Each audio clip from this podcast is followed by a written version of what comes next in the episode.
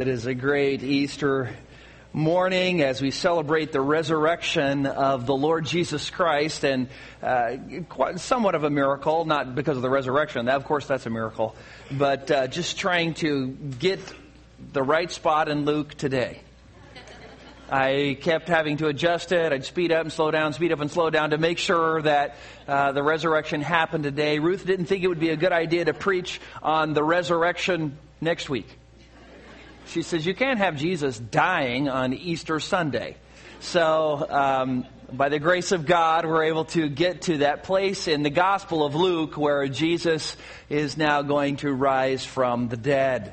You know, the resurrection is a pretty big bite to chew off for those who, who don't believe. They don't believe the Bible. They don't believe God. Uh, their God is science or themselves, their own reason or experience. And, and believing that some man who was tortured and crucified and buried rose from the dead is really something that kind of uh, falls within the realm of Santa and the Easter Bunny. Uh, they just can't quite bring themselves to do it. Well, Paul, the Apostle Paul, describes uh, such uh, unbelief as going astray from the truth in 2 Timothy 2.18. Jesus uh, is called in the scriptures the first fruits of the resurrection because he is the first person to be raised from the dead with a glorified body. If you think about it, other people uh, were raised, the Bible says, uh, only to live and die again. But Jesus was raised immortal. He received the kind of body which every believer will receive. But so far, only Jesus has received that glorified body. And the resurrection is really a critical doctrine. When you survey the scriptures, for instance, Daniel 12, 1 through 3 speaks of believers being resurrected to shine like the stars in heaven. Matthew 22, 30 says believe, believers, when they are resurrected, will, will not be married anymore. So you who are looking forward to seeing your husband or wife in heaven, they won't be anymore. They'll just be that good friend. There, there's no marriage. In Luke 14, 14, it says believers will be rewarded at the resurrection. Romans 4.25 says Jesus was raised be, because of our justification. Romans 6 4 tells us that Jesus' resurrection symbolizes the believer's uh, salvation in that they are resurrected from their spiritually dead state to walk in newness of life. Romans 8:11 says Jesus' resurrection gives believers hope that just as he was raised from the dead, so all believers will also be raised in the likeness of their Savior. Romans 10:9 says we must believe in the resurrection in order to be saved. 1 Corinthians 15:52 says the resurrection will happen in the moment, in the twinkling of an eye. And as you look at the book of Acts and you see what the apostles were preaching in the early church, they weren't preaching to people that they should ask Jesus in their heart. That never occurs once. Nor are they ever preaching you should pray the sinner's prayer, which is quite interesting. Many of the things that we now do, they didn't do. But what they did preach is Jesus and the resurrection. That's what Acts 2:31, chapter 4 verse 2, chapter 4 verse 33, chapter 17 verse 18 and other texts tell us. They preach Jesus Christ and his resurrection from the dead. In fact, the apostle Paul says in 1 Corinthians 15, 17 that if there's no resurrection, then Christ didn't rise from the dead. And if Christ didn't rise from the dead, Christianity is worthless. Our faith is a joke. We wouldn't even be here. But the Word of God says that anyone who denies the resurrection cannot be a Christian. There are many who say, well, I believe in the resurrection, uh, kind of. I mean, I believe in the concept. You know, I believe in uh, historical story of the resurrection. But when it gets down to it, they don't really believe that Jesus, a dead man, rose from the dead. But really, Jesus had to rise from the dead because the prophets said he would, because Jesus said he would, and if he didn't, he'd be a liar and the prophets would be a liar and it would undermine the whole authority of the Bible. So really, the resurrection is a critical doctrine because it's God's stamp of approval on Jesus, who he is, and what he accomplished. If Jesus was still in the grave, then Christianity would be for naught. Talk to any pregnant woman and see if they are content to remain in the last week of their third trimester forever. They will tell you no. They want the baby on the inside to get on the outside. And this is really how it is with the resurrection of Jesus. Jesus came, was born of a virgin, lived a perfect life, and suffered and died. But he doesn't want to just leave him there on the cross. We don't want to just leave him there in the grave. We want him out of there, resurrected and glorified. I looked on our website and realized I've preached 25 sermons in the last week of Jesus' life.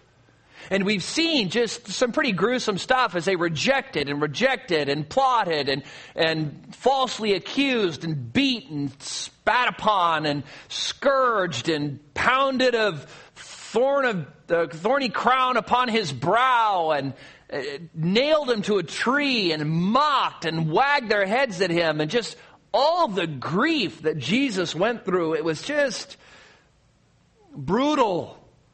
But all of that would be for naught if he didn't rise from the dead. Just as a woman forgets her trials when she holds that baby after giving birth. So when the Christian looks to Jesus and his resurrection, he realizes that all the things that Jesus suffered, all the grief, all the pain, all the misery is then set aside. And we rejoice in his resurrection.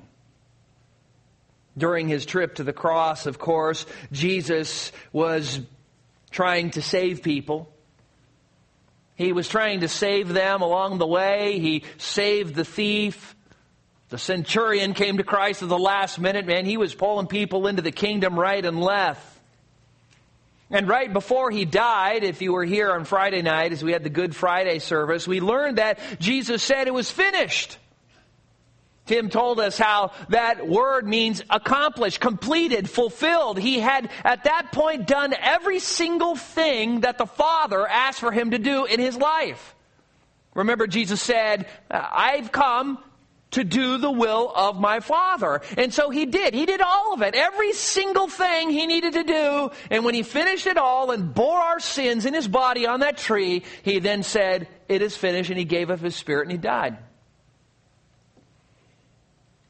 After that, what was happening is, is the Sabbath was approaching. And because the Sabbath was approaching, the Jews didn't want these three people hung up on the Sabbath, especially because it was Passover and it was a high holy day. And so they asked that the legs of the three people, Jesus and the two other criminals, be broken to expedite their death because sometimes they'd hang up there for three days pining away. But when they got to Jesus, the soldier realized he was already dead, and so he got his spear and shoved it up under his rib cage into his heart to make sure he was dead, and he was. And so Joseph of Arimathea was scurrying back to try to talk to Pilate if he could get Jesus' body and get it prepared for burial before sunset. His another man, uh, Nicodemus, another ruler of the Jews, was hurrying to get spices and linen wrappings all while, while this was going on. But though Jesus had predicted his death over and over again, the disciples were clueless. They were clueless. Now, this is interesting. They just didn't understand. You say, well, why was that? Let me just give you a couple texts which tell us in Luke chapter 9, verse 44 and 45, Jesus says, let these words sink into your ears, for the Son of Man is going to be delivered up in the hands of men. But they did not understand this statement. Here it is. And it was concealed from them so that they would not perceive it and they were afraid to ask him about this statement. It was concealed. Something outside of them was keeping the truth from them so they couldn't understand. Luke 18. Verses 31 and 34 we read, Then he took the twelve aside and said to them, Behold, we are going up to Jerusalem, and all the things which are written through the prophets about the Son of Man will be accomplished. For he will be handed over to the Gentiles, will be mocked and mistreated and spit upon, and after they have scourged him, they will kill him, and the third day he will rise again. Now that's pretty simple. He pulls them aside and tells them exactly what's going to happen. Then listen to this, verse 34. But the disciples understood none of these things. And the meaning of this statement was hidden from them. And they did not comprehend the things that were said. So who is hiding the truth from the disciples? God. God is. You say, well, why would he do that? Why would he hide the truth from his own disciples so they didn't understand that Jesus was going to rise from the dead? Well, we're just going to have to find out this morning. That's why you're here. You probably didn't know that. You see, as soon as Jesus had died, two of his secret followers, uh, uh, Joseph of Arimathea and Nicodemus, both leaders of the Jews, were working to get Jesus' body prepared. And they did. They, they wrapped him, they washed his body, wrapped him in linen wraps with layers of spices, a hundred pounds. Now, I don't know if you've ever seen a hundred pound sack of flour. It's big. It's big. And they are cocooning Jesus with a thick layer, probably three inches or more thick of wrappings and spices. That's what they did then. And this was a kingly burial, a lot of spices. And Mary Magdalene and Mary the mother of Jesus witnessed this and probably others. But the irony of this is, is that all the believers didn't realize Jesus was going to rise from the dead, but the unbelievers did. Because we know that they went the next morning after Jesus died and after they celebrated the Passover, they show up to Pilate and say, Hey, hey, hey, Jesus said he was going to rise again on the third day. Well, they understand. And they ask Pilate, you know, we need some help here. He says, well, you have a guard, you know, 12 trained Roman soldiers. I will put them under your charge and go make the tomb as secure as possible. Think about that. To guard a corpse. Usually corpses don't need guarded. I've been to Forest Lawn a long, lot of times, and I've never seen people guarding dead people. They usually don't get up and run away. Now you need to know the Roman guards, they're trained warriors trained to guard, you know, a three foot by three foot piece of ground upon pain of death. If they ever fell asleep on duty, they would be executed. A serious business. And so on this tomb, they roll this huge stone. Mark says it was extremely large. Now, the average stone is big enough. Now, you can imagine if you have a tomb cut out of solid rock, it's like a bank vault. And you're going to seal that tomb with the stone. Well, even if you made the entrance really short, you know, four feet, let's say, you have to have a stone wheel that is you know, at least a little more than four feet tall, maybe six or eight inches or a foot thick, who knows? But even if it was six inches, I mean, how much does a four foot diameter piece of rock weigh? We're talking major weight. And what they would do is they would cut a channel into the bedrock so that the stone would roll and seal the entrance. That's what happened at Jesus. The stone was rolled into place, moved into place, and then the seal of Rome was put upon it. Probably four big clay globs were stuck on the face of the tomb with leather straps in between, each with the seal of Rome, saying, if you mess with this tomb, you bring down the wrath of Rome upon you, for you are defying Rome. And then the soldiers are there. Jesus is inside, beat up, scourged, crucified, and pierced through and wrapped up like a mummy. And that's where we left off last time. Jesus is dead on the inside. We have soldiers guarding the outside. It's sealed up. So if you have your Bibles, look at Luke 24 as we look at verses 1 through 12. Luke 24, verses 1 through 12. But on the first day of the week, at early dawn, they, this is a group of women, we'll see in verse 10, came to the tomb bringing the spices which they prepared. And they found the stone rolled away from the tomb. And when they entered, they did not find the body of Jesus. And while they were perplexed about this, behold, two men suddenly stood near them daz- in dazzling clothing. And as the women were terrified, they bowed their faces to the ground. The men said to them, Why do you seek the living one among the dead? He is not here, but he is risen. Remember how he spoke to you while he was still in Galilee, saying that the Son of Man must be delivered in the hands of sinful men and be crucified and on the third day rise again? And they remembered his words and returned from the tomb and reported all these things to the eleven and to all the rest. Now, there were Mary Magdalene and Joanna and Mary, the mother of James, and also other women with them were telling these things to the apostles.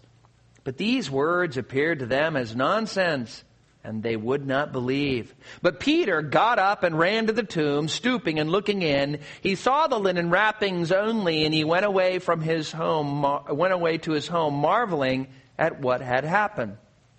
What we have here in this text is really two responses you can have. We're going to have three points, but really two responses you can have to the resurrection of Jesus Christ. The first is you can choose not to believe.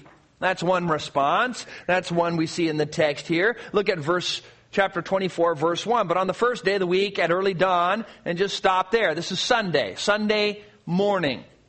Jesus rises from the dead right after sunrise. Now, uh, when you read all the gospel accounts, and you're trying to piece together all these statements by all these witnesses because there was a lot of people. Don't just think of, you know, Peter and John and a couple women there. Others, it says, a large group. Um, these same women are referenced in Luke chapter 8 as many others. They, he's got a, an entourage. And so don't think of it as just a few people dabbling around. There's soldiers. There's the disciples. There's this large group of women. And so a lot of things are happening as they're running back and forth in the excitement of the event. And so what happens here is Jesus rises early Sunday morning. Now some people, uh, you know, skeptics, they try to throw rocks at the Bible and, you know, the veracity of the scriptures and say, well, the, the, you know, Jesus said he'd be three days and nights, and it wasn't. He was only in there part of Friday and, and Saturday and just part of Sunday, and so the Bible's not true and Jesus is a liar. Well, that, I find that so interesting how when texts should be taken literally, they don't take them literally, and when they shouldn't, they do. When, I, if I asked you, did you work on Friday? You said, yeah. Oh, so you worked 24 hours straight, huh? Well, well, well no. Liar. See, but like, what's that? So did you work last week? Yeah. Oh, so you work seven 24 hour periods. Well, well, no. Liar. Listen, was Jesus in the grave? Was he in the tomb Friday, right before sunset? Yes. Was Jesus in the tomb all of Saturday of the Sabbath? Yes. And remember the Jews started their day at sunset. Was he in the tomb, you know, half of Sunday all night long until sunrise? Yes. So was he in the tomb three days and nights? Yes. So don't let the skeptics try to mess with you. Look at the middle of verse 24. Continues. They, the group of women, came to the tomb bringing spices which they had prepared. Why?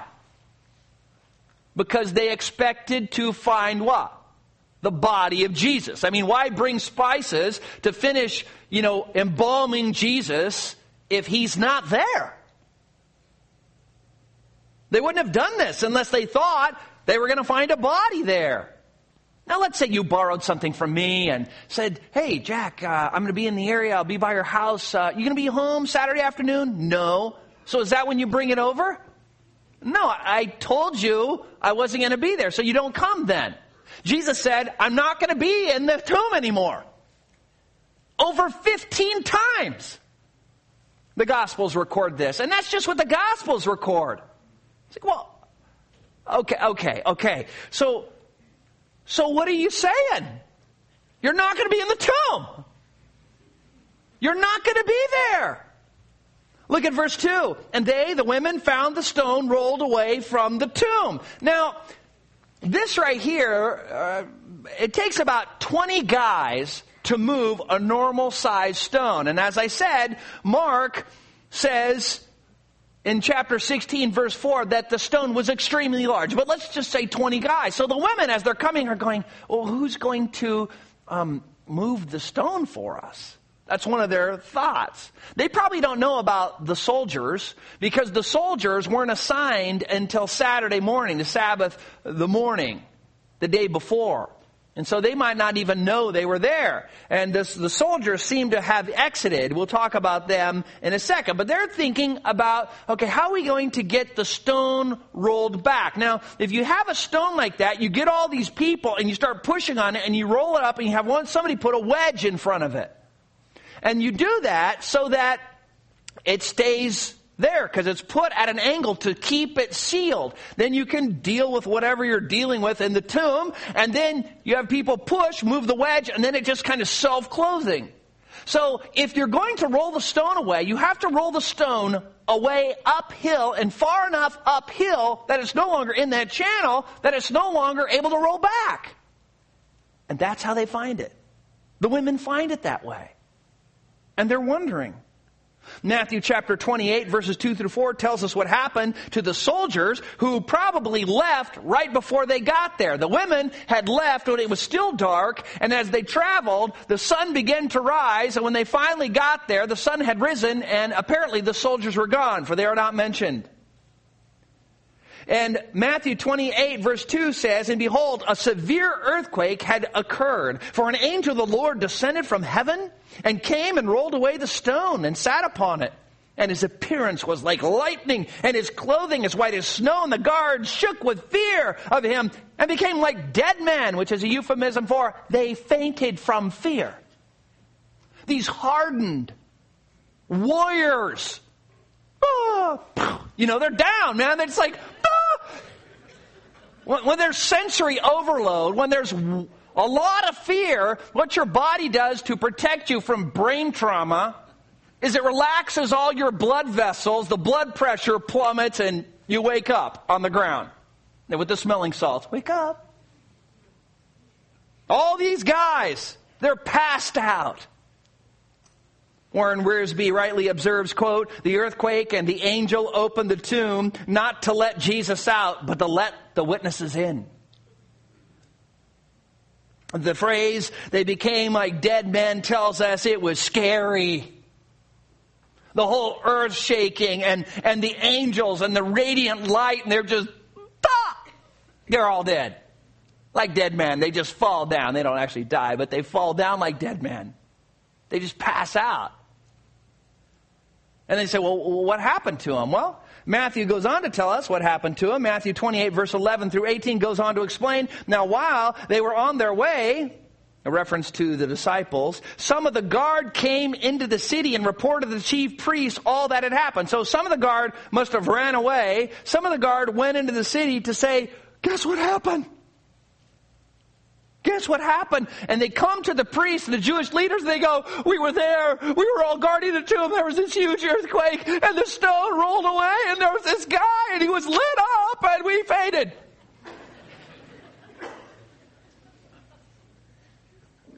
And verse 12 says of Matthew 28, and when they had assembled with the elders and consulted together, which means they all heard the story about Jesus' resurrection and the angel and the stone being rolled away, they gave a large sum of money to the soldiers and said, You are to say the disciples came by night and stole him away while we were asleep.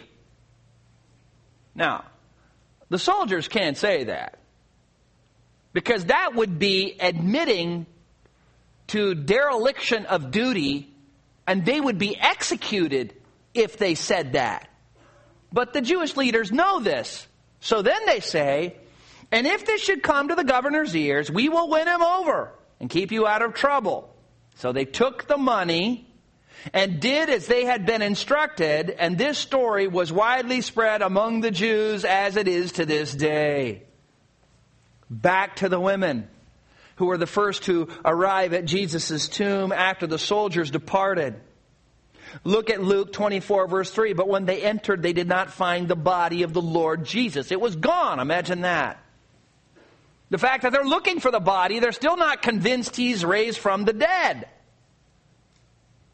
At this point, according to John chapter 20 verse 2, Mary Magdalene, who must have been at the back of the pack of these women, she hears them saying, His body, it's gone, it's missing. And she then bolts and returns and goes back and meets up with Peter and John. And says, They've, well, I'll tell you what they said. John 20, verse 2. She says, she says to him, They have taken away the Lord out of the tomb, and we do not know where they have laid him. So they're, they're, she's hysterical. They've taken the body of Jesus. So while Mary was running back to tell Peter, look at verse 4, while they were perplexed about this, in other words, they're all standing around going, what happened? What happened? I mean, you could just hear them, you know, talk with big furrows on their brows. So where's Jesus' body? And another one who's kind of farther back in the group says, well, you mean it's not there? And they said, no, we can't see it. And another one says, well, where did they put it? And as they're standing there perplexed, Bewildered, something happens. Look at the middle of verse 4. Behold, two men suddenly stood near them in dazzling clothing. Now, dazzling clothing does not mean expensive clothing. It does not mean fashionable clothing. And it does not mean covered with sequins. it means that the clothing was radiant like lightning. As a matter of fact, Luke 17 verse 24 uses the same Greek word to describe lightning. Lightning is bright, white, you know, retina burning, flash bulb light. That's what it was like. And look at verse 5. And the women were terrified and bow their faces to the ground. So this whole group of women gets there. They're cackling. Mary Magdalene sh- shoots off. And all of a sudden these two men appear and they're just, the light is just blazing. And the women, ah! They do a face plant. They put their faces to the ground in terror. They're scared to death. And you can just see them there. All, all of them. You know, maybe 15, 20, maybe 100 of them. I don't know. We don't know how many. And look at the middle of verse 5. And the men said to them while their faces are on the ground, Why do you seek the living one among the dead? That is such a good question. What are you doing here? Why are you bringing spices? Why are you looking for the body of Jesus? Why are you looking for the living one among the dead? You know, Jesus had left heaven 33 years before that. And now he had died, he had been resurrected, and he's now back in the spiritual realm, and all the angels like, Oh Lord, we're so glad to have you back. And he tells two of them, Yeah, um, what I need you to do is right before dawn on Sunday morning, I want you to go to the tomb because there's going to be a large group of women who are going to show up hoping to still find my body there uh, in the tomb. And I need you to tell them that I have risen just like I told them before. Now, I don't know how casual the angels are with Jesus and if they can get clarification and things like that. But I could imagine one saying, But Lord, why are they going to the tomb? I mean, you told them over and over again you were going to rise from the dead. Think of all the misery, the grief, the fretting, the anxiety, and all that that would have been avoided if they would have understood Jesus' words. But as we mentioned already, it's been kept for them. Why? We're going to find out.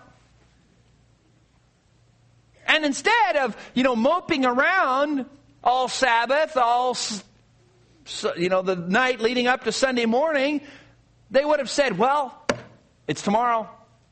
He said he'd be raising tomorrow. He's going to be out of there tomorrow. Be back, back with as good as new. He told us that over and over again. And, you know, they would have told, you know, Joseph of Arimathea and Nicodemus, hey, hey, hey, don't, don't go to all that expense. I mean, it's, it's not where he's going to be, he's going to come out of the grave. Then don't bother. And then they'd be talking about, I wonder if he's still going to be like, if all his wounds are going to be healed, or if he's going to have any scars, and I wonder what he's going to wear. Do you think he'll be like translucent? And, you know, they'd be having those kind of conversations, excited, looking forward to Sunday when Jesus would rise from the dead.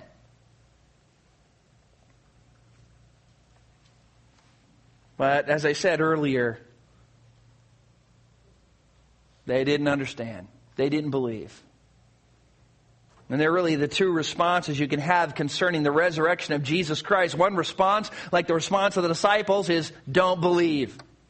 Ignore what Jesus said. Deny all the witnesses of the resurrection. Think that Christianity is a farce, that Jesus died, was swept away, they didn't steal him away and snuck him past there, that uh, the one theory that it was the swoon theory. Jesus, after being beaten all night and crucified and run through with the spear and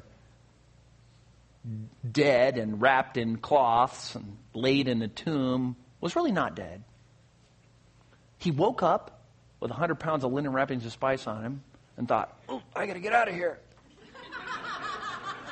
because the dampness of the tomb revived him. So he struggled around and got all the linen wrappings off, wrappings off, and then he got the stone revived. And he took that stone that took 20 or 30 men to move, and he just rolled it out of the way quietly and snuck past the guards without them noticing. Hardly. See, some people, though, just don't want to believe in the resurrection. And maybe you have always called yourself a Christian, but you've never really believed in the resurrection yourself. It's just kind of like the Easter Bunny or Santa. You just, it's kind of myth. I, you know, you understand it's part of the story, and you understand, you know, it's what Christians, you know, are supposed to believe. But, you know, come on, you're a, a modern person in the modern age, and, you know, you believe in science, not the Bible.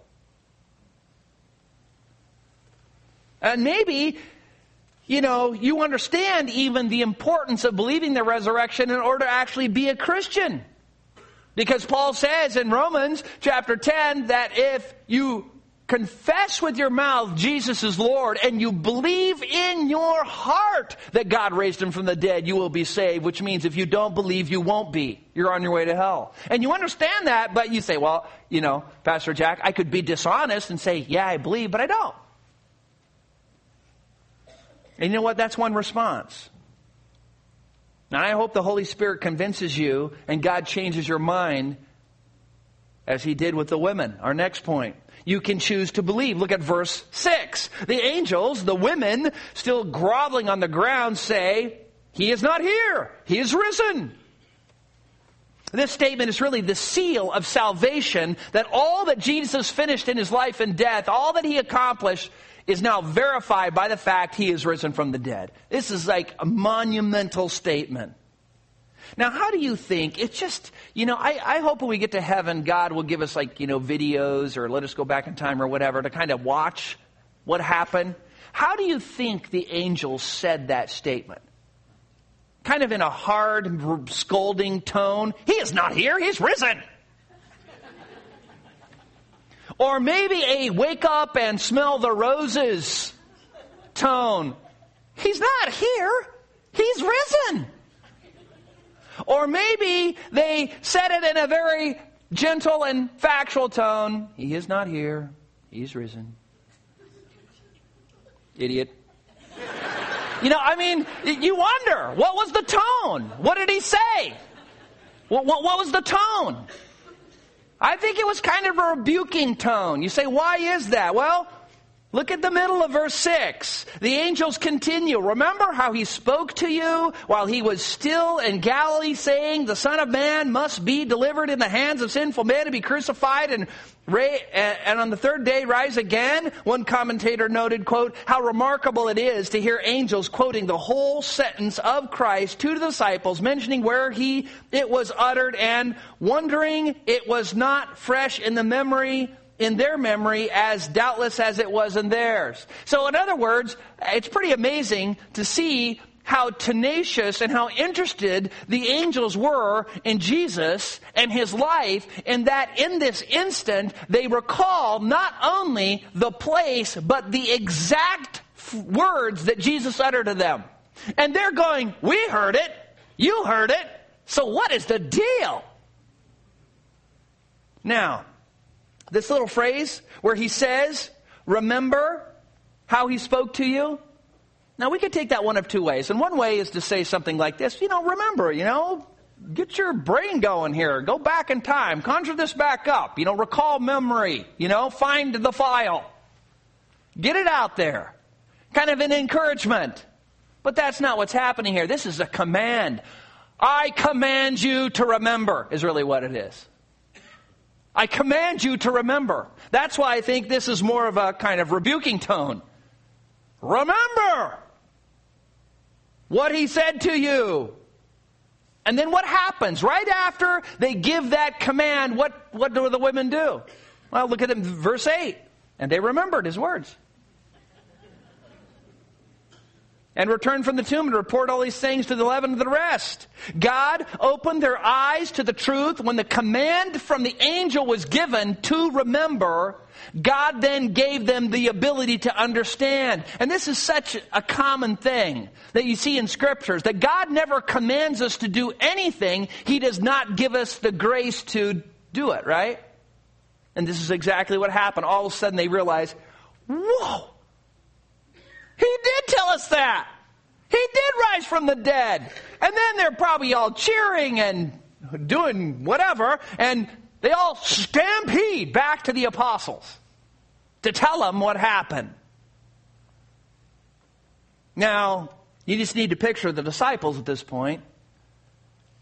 Now, granted, Mary Magdalene has already bolted back. She didn't even get to see the angel. She bolted back, told Peter and John. Peter and John then are now bolting to the tomb, and the herd of women is bolting back. They must have been a different way because it doesn't talk about them encountering each other.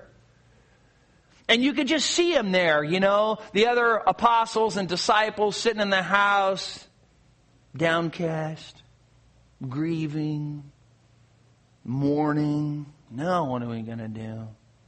I don't know what you want to do. Think we should go back to our job? I don't know. What are we going to do? I don't know. One says, if we could only figured out that Judas was the, the traitor, we could have stopped all of this. If only we had not spent so long praying in the garden, they wouldn't have found us there and we would have escaped. Then another one says, eh, if only we would have faced the mob and, and fought back and given Jesus a chance to escape, then this wouldn't have happened. He wouldn't have died. And if only we had fought harder to free Jesus and explain to Pilate the plot that the Jews, then they probably would have just let him go. And all the disciples are mourning, and the women who didn't go to the tomb are mourning.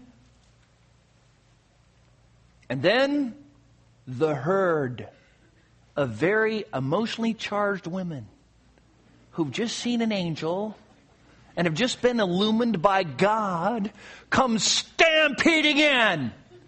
And simultaneously they're saying, Hey, we're at the tomb and the stone was rolled away. There was this huge, huge, bright light. We saw this guy. We fell our faces and he told us it was an angel. There was two angels. And they start all telling their story to different people simultaneously.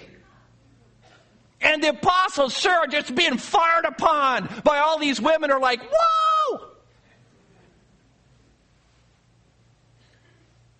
And you know what? This teaches us something about true belief. True belief takes action. There's kind of an intellectual belief we can have and say, oh yeah, yeah, I believe that. And then you don't do anything. I mean, would you say these women really believed if, in fact, they saw the open tomb, heard the angel, and then just kind of nonchalantly strolled back to the disciples? And when they got back, they entered the house and didn't say anything.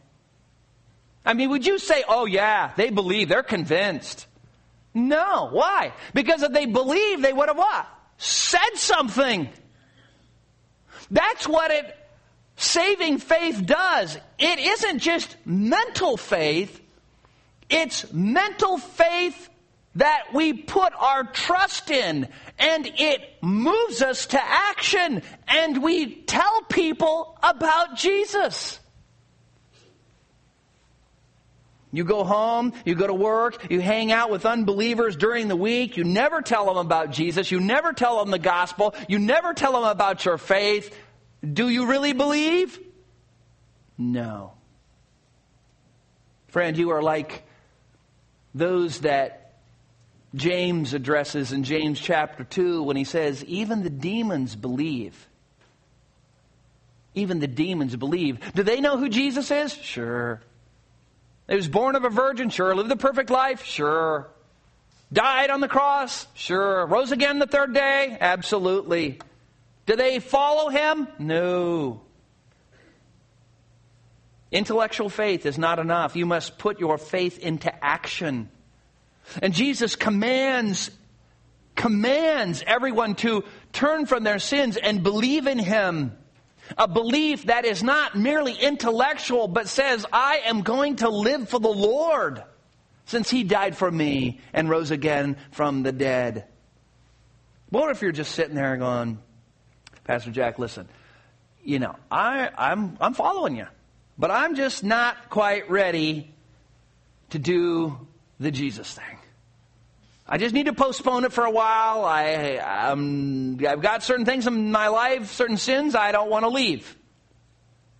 I've got certain crooked business practices that I don't want to forsake. I've got things in my life I want to be in control of, and I know that if I became a Christian, I would have to relinquish that. And so I'm not just ready to do that yet. Well, there is still hope for you. And this brings us to our third point, which in one point doesn't seem all that encouraging, but believe me, it is. You can also choose not to believe in the resurrection, even against overwhelming evidence. Look at verse 10. Now, they, the women, were Mary Magdalene, Joanna, and Mary, the mother of James, and also other women with them were telling these things to the apostles. And we've learned that Jesus had many followers, and so here they all are. Peter, James, and John, of course, were kind of his key ones, and, and Peter and, and John, they've bolted. So we're not just talking about 12, the 12 apostles minus Judas, 11. We're talking about a large group.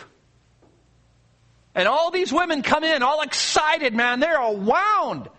They're just you just can't believe what we just saw. And look at verse 11. But these words appeared to them as nonsense, and they would not believe. God save us from stubborn unbelief. You know, did the apostles and the disciples know these women? Yeah. Did they know that these women were God fearing women? Sure. Did these women have a habit of lying? No. Were they trustworthy? Yes. And here's all these first hand witnesses who've never lied to them before, all coming in, all saying the same thing, and they would not believe. They refused to do it. And verse 11 says that what they said appeared to them to be nonsense. This word nonsense in the Greek means idle tale, silly talk, you know, a humbug, a hysterical women's delusion. Why is this recorded? Why are we told that they were blinded, they were blinded, they were blinded, and they didn't understand, they didn't understand, they didn't understand? You're thinking, well, why? What is the purpose? Why would God even do that? Two reasons. First, because their unbelief is one of the strongest arguments for the truthfulness of the resurrection story. Now, if you and I were composing a resurrection story, and I had to get a group of you together, and we were going to try to promote the lie that, you know, a resurrection took place, I would say, okay, this is what we're going to say. And we'd all talk about it, right?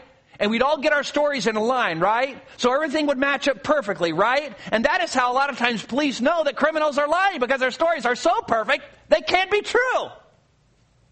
But notice here, this is no bit of propaganda. The apostles don't even believe.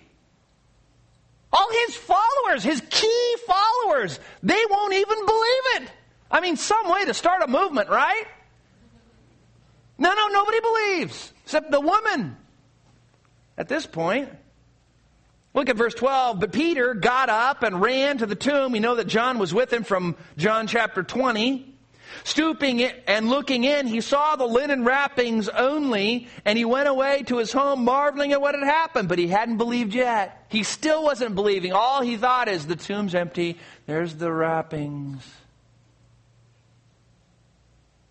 John chapter 20 verses 2 through 9 says this, So Peter and the other disciple went forth, the other disciples, John, he always, he doesn't like to promote himself, so he just calls himself the other guy. And they were going to the tomb, and the two were running after, running together, and the other disciple, John, ran ahead faster than Peter and came to the tomb first. And stooping and looking in, he saw the linen wrappings lying there, but he did not go in.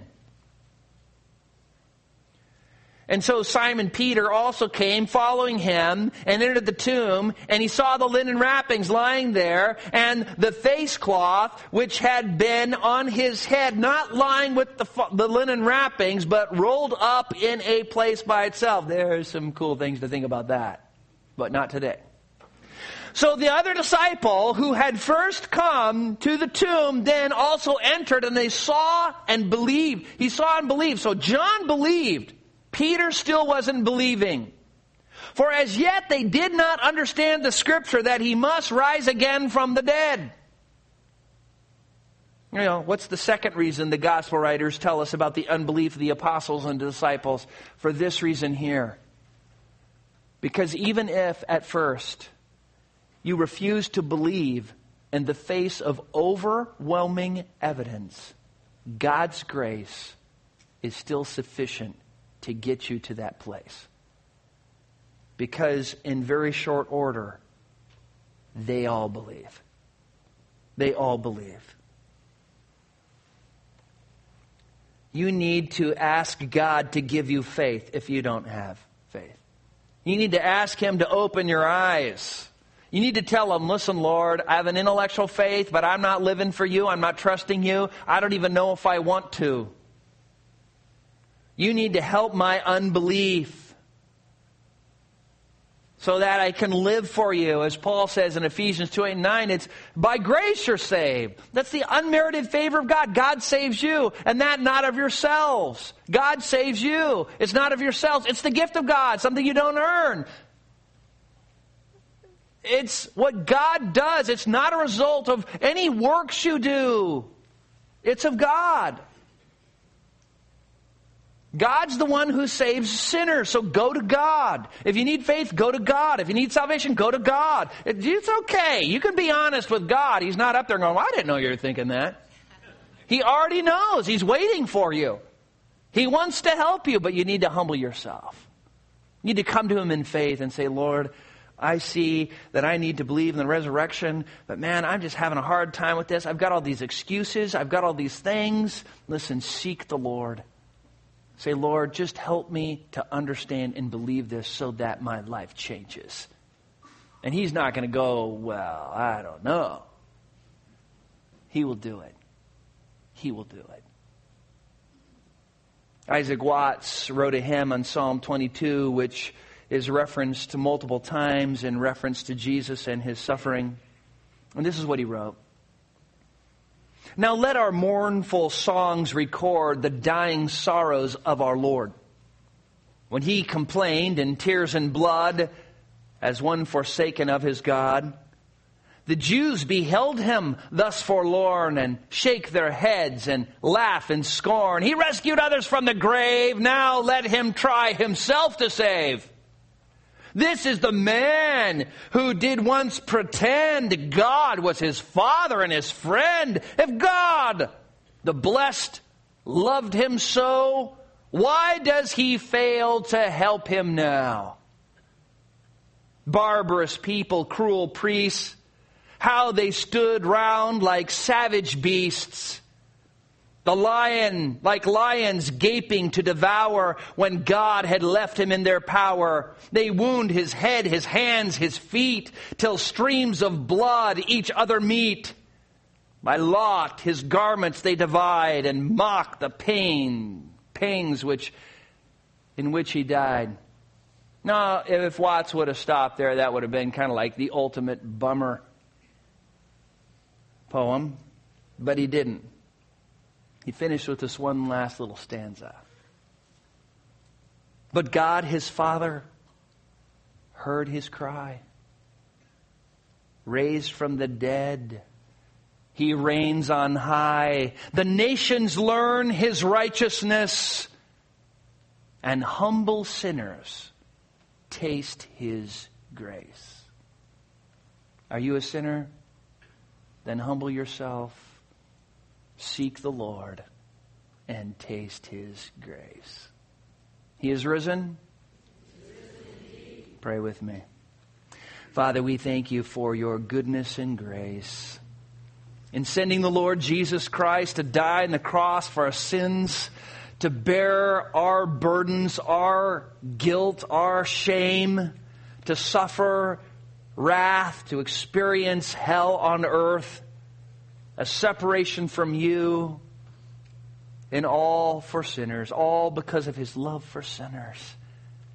That while we were yet sinners, Christ died for us. And Father, we thank you for that.